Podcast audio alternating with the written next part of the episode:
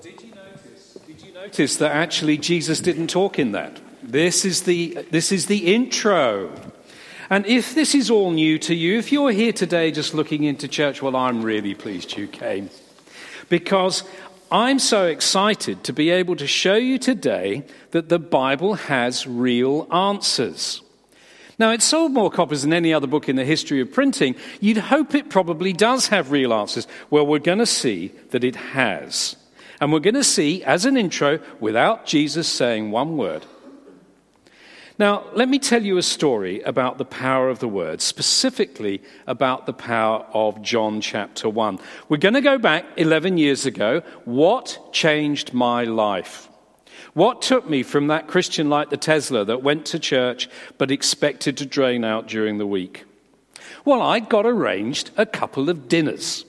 I arranged for a friend of mine, Professor John Lennox, the man who takes on Richard Dawkins, that well known atheist, to come into the city and to meet Europe's most powerful insurance broker. And it was a fantastic dinner to start with, but it's very quickly turned into like a mismatch finals at Wimbledon.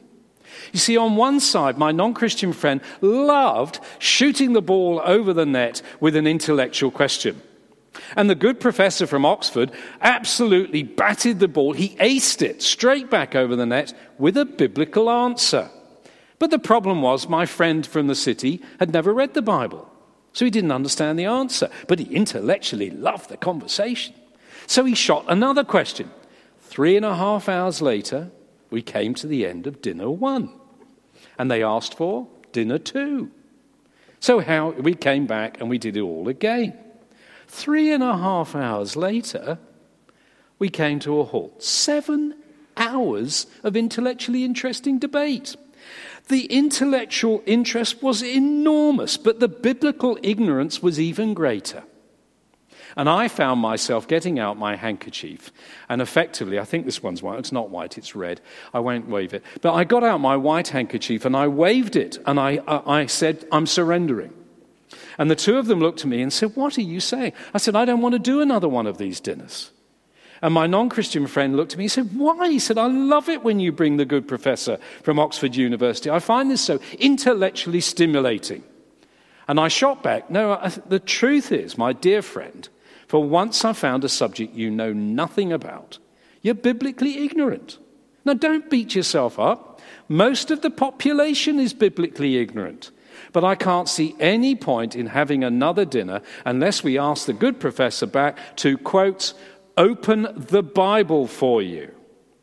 Well, he was so shocked at my rudeness, he agreed to a third dinner. And back came the professor, and the professor brought, with no knowledge from me, he brought John 1. And he brought actually the first 31 verses, but in particular, he, he aimed the conversation at John 1 1 to 18. And the reason for that is it's unique. There's no other passage in the whole of the Bible that is like John 1 1 to 18. In the city, we call it an executive summary. Everywhere else, you'd call it an overview. There's no other passage like it. And what I'm going to do today, using the word one to one behind me, I'm going to get up the pages of the books and I'm going to take you through how that conversation went. So let's have a look. Let's see if this works. There we go. This is how the books start. This is the start of John 1, according to the books. So if you, I hope you can read this behind me, but I'm literally going to have the conversation that is in the books. It's a skeletal conversation. So John's gospel starts with an overview. It's a unique, it's a unique passage in the whole of the Bible. So don't be surprised that it's going to need some unpacking. Now, can you see? That's exactly what that yellow sticky says on the left hand side. So, everything I'm saying, actually, you could be up here giving this talk. John's gospel starts with an overview. There's a lot in this section, so don't be surprised it's going to need some unpacking. Now, my friend in the city thought he knew that when we opened the Bible, he thought he knew what we were going to be looking at. He thought there was going to be baby Jesus, we were going to be in Bethlehem, there was going to be a very smelly stable, and some even smellier shepherds. So it was a bit of a surprise when that didn't happen.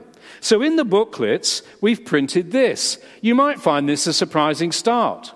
No angels, no Bethlehem, no stable, no baby Jesus, no wise men. Everything I said, you could say it's in the books. So now we flip over, and here is the first five verses of John's Gospel. It's on the left hand side. And my, my job in the next couple of minutes is to run you through what the right hand says. And in particular, what I'm going to do today is I'm going to take you through exactly how that conversation went 11 years ago. So here's verse 1 In the beginning was the Word, and the Word was with God, and the Word was God. Well, what an amazing beginning! Just look how often the phrase the word is used. John actually stresses twice, once in this verse and then another time in verse 2.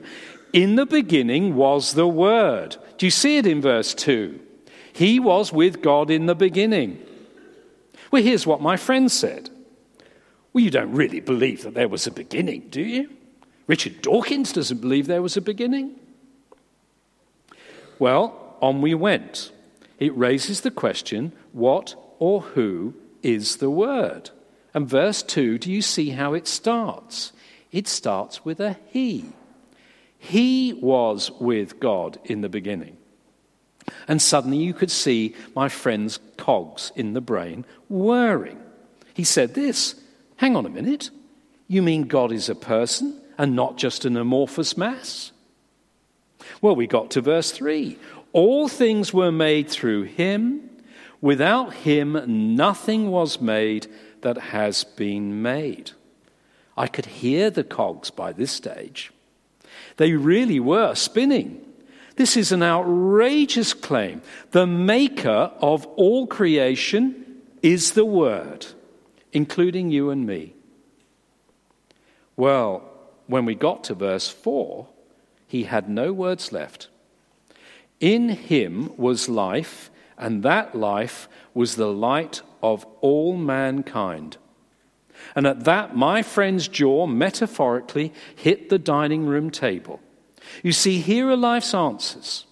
The Bible has answers, and my friend had never been shown them before. In him was life, and that life was the light of all mankind. Verse 5 The light shines in the darkness, and the darkness has not overcome it. And that's, of course, why you're sitting in this church today. 2,000 years later, the light shines in the darkness, and the darkness has not overcome it. Quite right. There are more Christians today than there have ever been. And by the way, as I share these notes, because you can see I've got the conversation. Can you see? All I need to do is ask my friend to read the left hand side of the page, and then I'm taking him through the right. And it's a skeletal conversation, exactly as was said before. It may well cause a discussion. That's great. We can stop and do that. Or most people today are gobsmacked because they've never, ever looked. And I repeat what I said earlier. To a man, every person that I have shared this with in 11 years has said something like this Why? Why has no one ever shown me this before? If you're a Christian here today, is that not condemning of us all? See, we've all been sitting there like I did for 30 something years and thought, yes, we must take the gospel to our friends. But we didn't have a how. Here we've got a how. And the answers are so clear. So I may well add something as I go through this because the power of the Holy Spirit, God the Father, God the Son, and God the Holy Spirit, is with me as I share this gospel. This is called the Great Commission taking the gospel to my friends through the word, the word that never goes out empty. So here's the kind of thing I might say when we get to verse 5. I say, Do you know what happened in China in the 50s? Do you know what uh, Chairman Mao Zedong, leading the Chinese people, did at that time? He kicked out all the missionaries. And all the missionary societies thought, oh, that's a disaster. We can cross China off the map. No one's going to get converted now because there's no missionaries in China. Well, how wrong we were. Do you know why? Because the missionaries left behind their Bibles. And when we got access to China just over a decade ago, what we discovered was a living church that was based on what the Word said. No fancy buildings, no robes, no uh, smelly incense going backwards and forwards. Not that kind of religion. Not religiosity, Christianity, based on the word. Now, I was in Australia recently, and I told that story in, in Australia, and a woman walked up to me afterwards and she told me the following. She said, I'm so pleased you mentioned that. My family comes from China, and we got a part of one of those missionary Bibles in the 50s. And I tell you what, we thought of it at the time. We felt the paper and we thought, this is so luxurious. And we had a room that needed decorating. So we actually took the binder off what I now know was a gospel and we separated the pages and we used it as wallpaper because the paper was so luxurious. And as we stuck it on the wall, we were reading it. She went on to tell me she was the third generation of that family that have been converted by the Bible room. Isn't that fantastic? Because the Word of God never goes out empty. Now, listen, I get generation one because they hadn't stuck it on the wall yet. They could read both sides. But imagine generations two and three. They only had half the gospel, the other side was stuck to the wall. But the Word works. It's a living word, it doesn't go out empty. Well, let's move on. Here, what we've got is that the word is the light for life. Increasingly, as I go around the world, because these notes have literally gone global, in China, the downloads are so great the government blocked the website. They're in, they're in Singapore, they're in the Philippines, they're in Siberia, they're in Poland, they're in Ukraine. You name it, they are there the light of the world, the answer for life. But let's move on and actually take a look at what else chapter 1 says. So we're going to jump forward and we're going to look at verse 12. Can you see it in the middle of this page? Here's what it says Yet to all who did receive him, to those who believed in his name, he gave the right to become children of God. Children of God.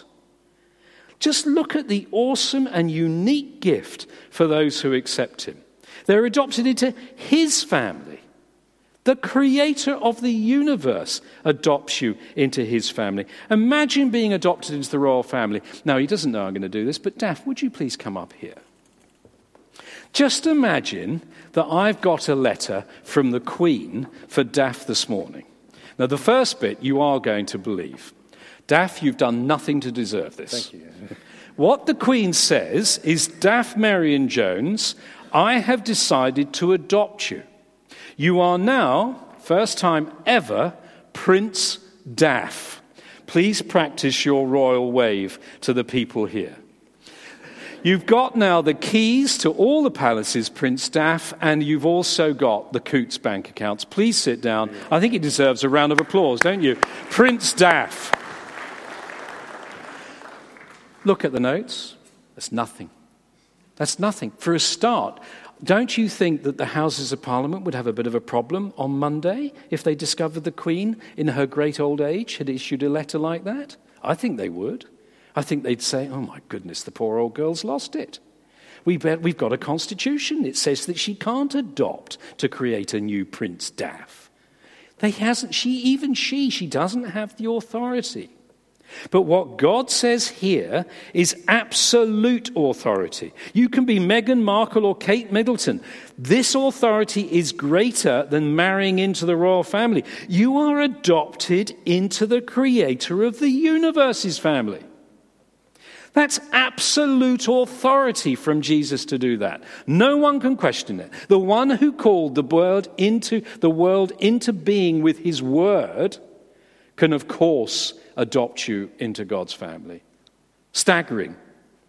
Born of God, a child of God forever. Now tell me how permanent your worries are today. Now tell me what you think about this life, because do you realize this is about eternity and you're just passing through? You see, this suit the real me, well, I've been pouring expensive wine down it for years. I take it on holiday. I rub cream into it. I listen to my wife when she tells me to take my vitamins. I try and get the sleep. I do all the things that I'm supposed to do to keep me, this, going. And I'm losing. The day will come when Elvis will have, sorry, that, my body will hit the floor, the, the suit will hit the floor, and Elvis will have exited the building. The real me, my soul, is not this. And you know that. If any of you have ever seen a dead person, you know that's true. It's not the suit that's hit the floor, it's their soul. And what we're told here is that their soul will be in heaven for eternity. No wonder we can know a peace that passes all understanding now. Let's jump on. Let's have another look at what this says. And because there's quite a lot on this page, I'm just putting this up because there's too much for you to try and pluck it out of the page. We're going to jump to verse 17. Here's what Jesus says in verse 17. Sorry, what, what um, uh, John says in verse 17, not Jesus. For the law was given through Moses, grace and truth came through Jesus Christ. So, John, the gospel writer, takes 17 verses in chapter 1 to actually explain that the Word is Jesus. And he uses the language not that the Jews were expecting. They were expecting a Savior that was going to come full of power and might to cast out the Romans. No, no, no. No, Jesus comes in grace and truth. That's the language full of grace and truth. What had they had before? Law. You must not do this, you must not do that, you must not do that. And now, instead of what you must do or not do, we were going to learn it was all done. It's been done through Jesus coming. He's come to die. And it doesn't matter how perfect you think you are going to be, it doesn't matter whether you're Mother Teresa. You can't do what Jesus did for you. Only his sacrifice is enough. Only he can give you God's riches at Christ's expense. And did you notice God's riches at Christ's expense? The first letter of every one of those words spells grace. So, how to remember grace? God's riches at Christ's expense. And the truth? Well, the truth is the truth. We're not on the Mark 9 version of the gospel today. 2,000 years later, we haven't needed to change a word. We're still reading exactly what God made to be committed to parchment 2,000 years ago by John. And it has been completely fulfilled. The law has been completely fulfilled. You've been released about what you must do because it has been done through Jesus. Well, let's move on and see what John the Baptist had to say. Let's jump forwards and we're going to look at verse 23. John is speaking to the representatives of the government that have been sent out. And the synagogue have sent all the priesthood out. You must go and see this clear prophet. There's no doubt in any of the texts that everyone thought this was a prophet from God. So they're listening carefully to every word that he says. To be frank, the BBC would have been out there with their trucks, CNN would have been there, Sky News would have been out in the desert. They're all sitting around, all with their cameras on. The Sunday Times would have been full of what does John the Baptist say next? And here's what John says in verse 23. John replied in the words of Isaiah the prophet. He's speaking to the spiritual and, and government leaders that have come out. He says this I am the voice of one calling in the wilderness. Make straight the way for the Lord. Now, to you and I, make straight for the way of the Lord. For them, oh my goodness me. He's just claimed what Isaiah 40 says make straight the way of the Lord. And we know exactly what that means in our time. What it means is there's going to be a triumph. Do you know what a triumph is? It's what an emperor or a king or a general had laid on when he came back from a victorious battle. He came back with camels and elephants and gold from where he'd captured something. And they would park up outside the city and they'd wait for the valley tops to be leveled and the, and the floor to be raised and a six lane highway like the M1 to be built into the city so that up the Mall could come the triumph. Victorious. Fantastic. Look at the conquering hero who has come. Our Savior has arrived. He's just won the battle. And what does John say? John replied in the words of Isaiah, the prophet I am the voice of one calling in the wilderness. I'm shouting ahead to the city Make ready, make straight the way for the Lord. You see, if in those days you decided that Jesus wasn't going to be your Messiah, you willfully ignored what the prophet said. You willfully decided not to listen to what he said. He's saying a voice of one calling in the wilderness is giving this, this enormously powerful picture that the victorious Savior of the land, a king, the emperor, actually the Messiah you've been waiting over a thousand years to see, is arriving. Make straight the way for the Lord. Only one person could he be talking about the Messiah, the Lord of heaven and earth, the Son of God, the one the Jews have been waiting for. Don't believe me? Well, let's jump forward again. Here, if you can read it, is um, actually verses 26 and 27. And John the Baptist goes on. Here's what he says I baptize with water, which everyone knew at the time. Oh, yes, well, if you were called to baptism with water, you were called to repent. You were, you, were, you were called forward to change your life, to leave your sins behind. I'm sorry for the way I've lived. I've, I've decided to go forward for repentance so that when I come up out of the water, I've left all my dirt behind. And he says this I baptize with water, but among you stands one you do not know. He is the one who comes after me. And then he says something staggering the straps of whose sandals I'm not worthy to untie.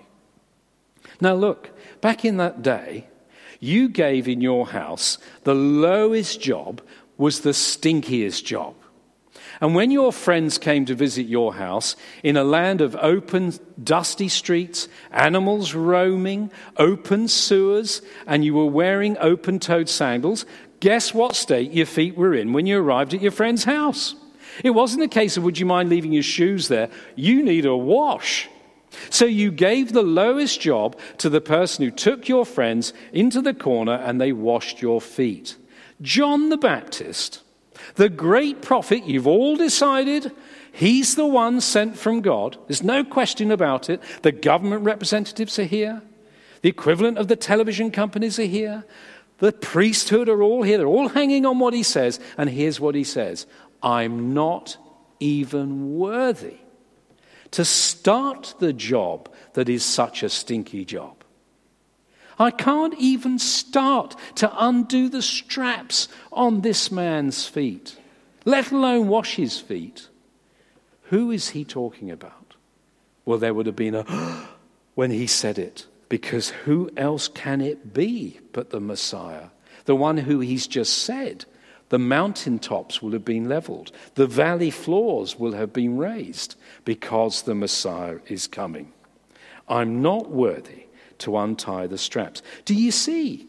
Do you see? They're hearing something which is absolutely crystal clear. Only one person could be that great the promised Savior, so longed for, the Son of God. Let's jump again.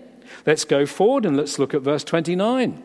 Verse 29 The next day, John saw Jesus coming towards him, and he said this Look, Look, look, the Lamb of God who takes away the sins of the world. Well, for a start, what's he saying? The Lamb of God. In other words, when he points to Jesus, he immediately links him to the sacrificial lamb from the Passover festival. He's saying Jesus has come to die. Jesus hasn't said anything yet, not a word. And as soon as he's seen, what does the great prophet say? He points to him and says, There he is. That's the one. He's come to die. The ultimate sacrifice. Here's what the notes say John gives Jesus a unique title, the Lamb of God. Now, the key annual festival for the Jews is Passover. It's like Christmas or Easter. On Passover night, the angel of death passed through the land of Egypt and killed the firstborn of every household, because Pharaoh would not let the Israelites leave. The Jews were told of only one escape from this judgment. The blood of an innocent, spotless lamb was to be sprinkled around the doorpost, the lamb that had lived with the family in the house for at least four days.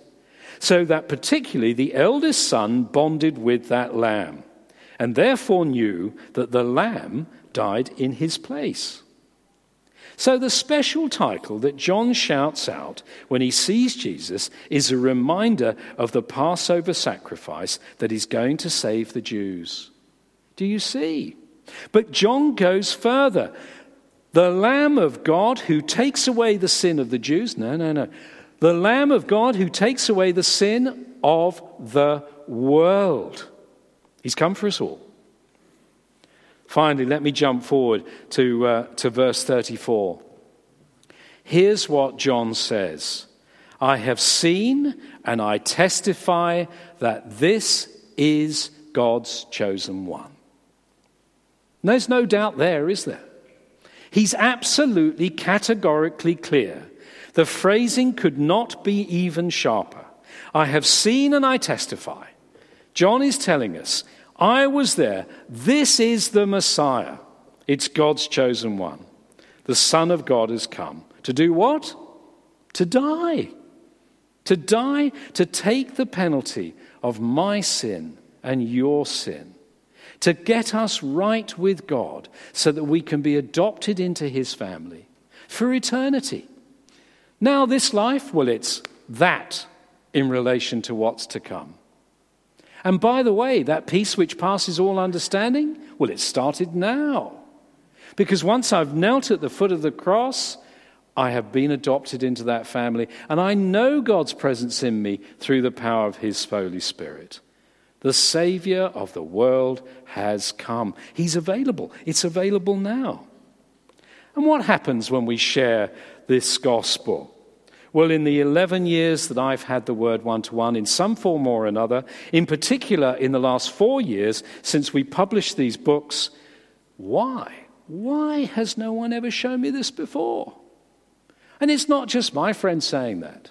As I said before, this has gone global. Anyone from above the age of 11 has been using these notes. Staggering. One woman, I was telling the story yesterday, one woman, 93, is in bed she has carers.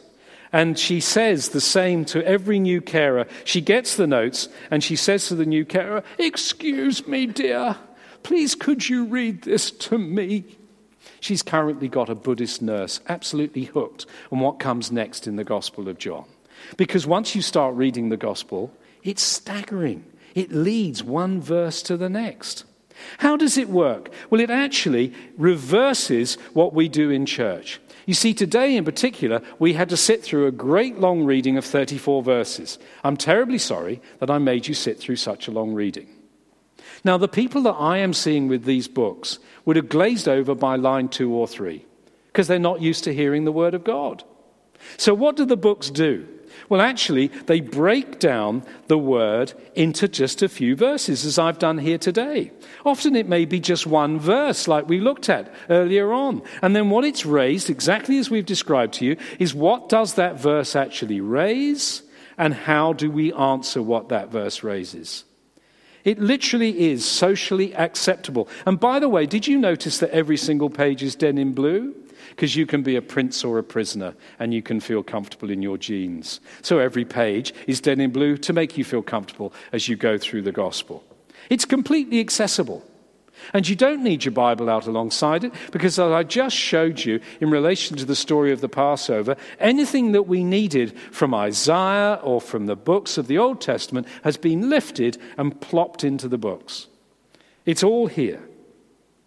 The passage is at the end, by the way. So here is John 1 1 to 18. It sits at the end of episode 1. And we call them episodes because to your friend who's not a Christian, this is like a box set. They don't know what it's going to say next. So we put it at the end so that after they've gone through each individual verse, they can add them all together and see the passage and read it in one go. And now they understand it. A discussion may well follow, or it may well be that you sit there and your friend is just stunned by what the word says. So if you would call yourself a Christian today, please go get a set. No one's making any money off this. This is a subsidized ministry. We have to raise money to get the books out as cheaply as we possibly can. No one's making money. You'll spend more money on the coffee than you will on getting hold of the gospel in this format. John wrote in four sections, and therefore you get the books in the four sections that he wrote. You get it in twos. There's two book ones, two book twos, and two book threes. Chapters one to four are the yellow ones, and that's what you need to start. When you finish those, you go and get chapters 5 to 10, which is the second section of John's Gospel. They're green. And then you get 11 to 17 when you're ready for it. And finally, you get the blues, which are chapters 18 to 21. They literally follow the four sections that John wrote in. Please think about doing this. Don't let your faith be just about you. See, I look back, and as a mature Christian, I'm afraid I think that's what had happened. My faith had become about me. I was like the guy that had discovered the cure for cancer. I'd taken the cure, I'd been cured. I was very grateful for having been cured. But the reality, well, really, I was keeping it to myself. And that's a horrendous picture for the world to see. And no wonder the world turns around and says, Why? Why has no one ever shown me this before? My prayer is what I hope you will pray that you might ask at least two people in the next 10 days to have a coffee.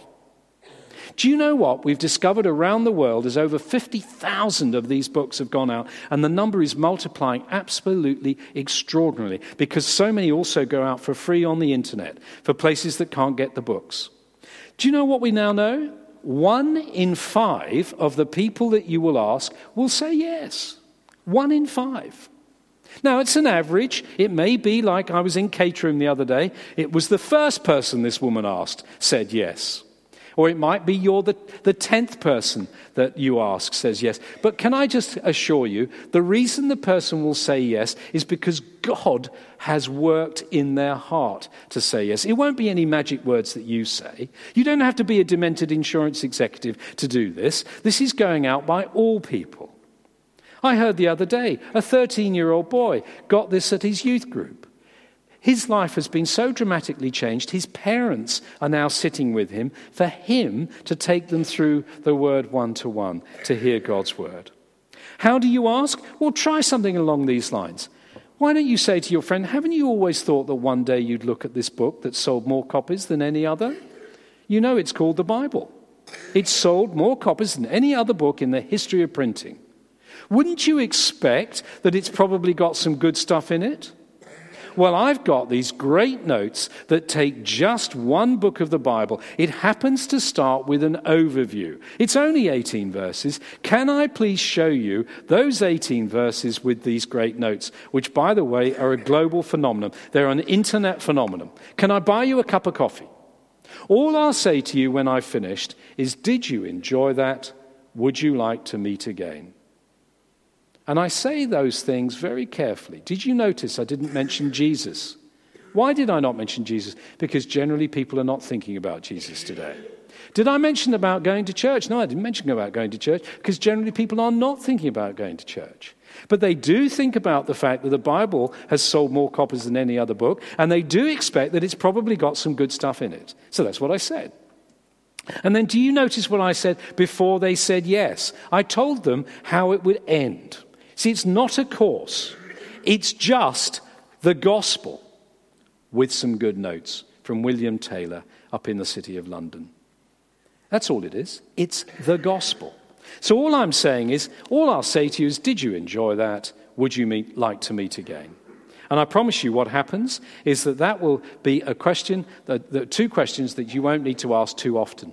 Because very quickly people say to me, Richard, that's amazing. When can I see you next? So don't be surprised when that happens. Our Savior is alive, the Spirit is at work. Brothers and sisters, it's time that we didn't just come to church to be plugged into the spiritual mains. It's time that we actually went and did exactly what that says. People need to hear of Jesus. Now, you can go out and chat about it, which is what I did for years, or you can go out with the power of the living word, empowered by the power of the Holy Spirit, that doesn't go out empty. Which do you think they're going to remember? You see, let me tell you the story about one, just one friend of mine. It took him 15 months of meeting with me to actually go through the, all of the books because we didn't manage to meet more than once every three weeks. Well, that's fine. God knew exactly what he was doing with Martin, and that's what Martin needed. That was the length of time he needed to go through it. And one day, Martin got hold of me and said, Richard, I need to see you. And when he sat down, he had a smile all over his face. He said, Richard, I've knelt at the foot of the cross. I now know a peace that passes all understanding. I've become a Christian. I said, Martin, what took you there? And he said instantly, he said, Well, it was nothing you said. 15 months I'd met with him. It's nothing you said, Richard. And he said, It gets worse than that, I'm afraid, Richard. I couldn't get out of my mind what John said in John 1. In the beginning was the Word. He said, I thought, Richard Dawkins, you're an idiot. There has to have been a beginning. And then everything that John said, not you, Richard, everything that John said was the Word. Who was that Word? What had he come to do? How he actually had come to die on the cross for me, how he was raised from the dead, how he has now gone to heaven and can offer me a living relationship in power by his Holy Spirit. It was nothing you said, Richard. It was all what the Word said. What a great relief. Huge relief. They don't remember what I say, they remember what the Word says. Now, perhaps all this is new to you. Perhaps you're thinking, well, I don't have a peace that passes all understanding. I haven't actually ever looked at what the word says. It might be you've been coming to church for years and you don't think you've ever sat down and quietly gone through verse by verse what the book of John says. Perhaps that is you. Well, why not ask whoever brought you to church today or a member of the team here to buy you that cup of coffee? Don't commit to anything more. Just have one coffee and have a look at the first 18 verses of John. Because if it's the Word of God, if it is the light of all mankind, then surely that's got to make sense. And by the way, I don't care how old you are sitting in here. If you're in a youth group today and you think, I've never looked, then go ask your youth group leader to sit you down and show you the Word of God. If you're retired and actually you've never really looked at the Bible, two women wrote to me the other day. They're both in their 60s. One had been going to church for ages. They both had discovered a peace that passes all understanding because the woman who'd been going to church had never looked. Perhaps you wonder what is it that, that Martin prayed that is in, in the booklets in the last of the books? Well, I've got that prayer. I've got a copy of it printed off. If you just want to look at what would it look like to become a Christian, just come and ask or just take one off the table. Here is the prayer that's at the back of the books. But whatever you do, don't think that Christianity is just some religious crutch. Don't think that it's about you going out on some intellectual limb, as if God is pacing up and down this morning, going, If only someone would believe in me, otherwise I'm going to have to reach for the Valium. No, no, it's not about you. It's all about discovering the creator of the universe loves you so much. He's given you his word to understand and have a relationship with Him, that you are adopted into His family. Let me close by praying, and I'm going to pray using the words of John. In Him is life, and that life is the light of all mankind. The light shines, and the darkness has not overcome it. Thank you, Father, for loving us so much that you come to die and rise again for each one of us. And for giving us the gift of your Spirit to conduct your great commission, to take your word to the unique circle of friends that you've given each and every believer. Embolden us, Lord, to do just that. Or, If we don't know you yet, well, then help us not to miss this opportunity to at least look into your word. Help us in our unbelief to see what you have to say for our lives as you express your love for us through your word. Amen. You know, there was a guy called David. He, um, he said no to me three years in a row, once a year. And he said to me, Richard, I've heard about these word one to one notes. They're very good. I hear they're doing a lot of good, but it's not for me. He was in his garden on his knees, and he suddenly realized as he, as he was doing the weeding that he'd lost two friends to cancer, one friend to a heart attack, and one friend to a brain aneurysm, all in a year. He was in his 60s. The world thought he got everything. And he suddenly realized, I don't have a thing. He walked into his office the next day and he went, You were right, I was wrong. I need to see what the Word of God has to say to me. Now, he's truly wealthy because he's been adopted into God's family.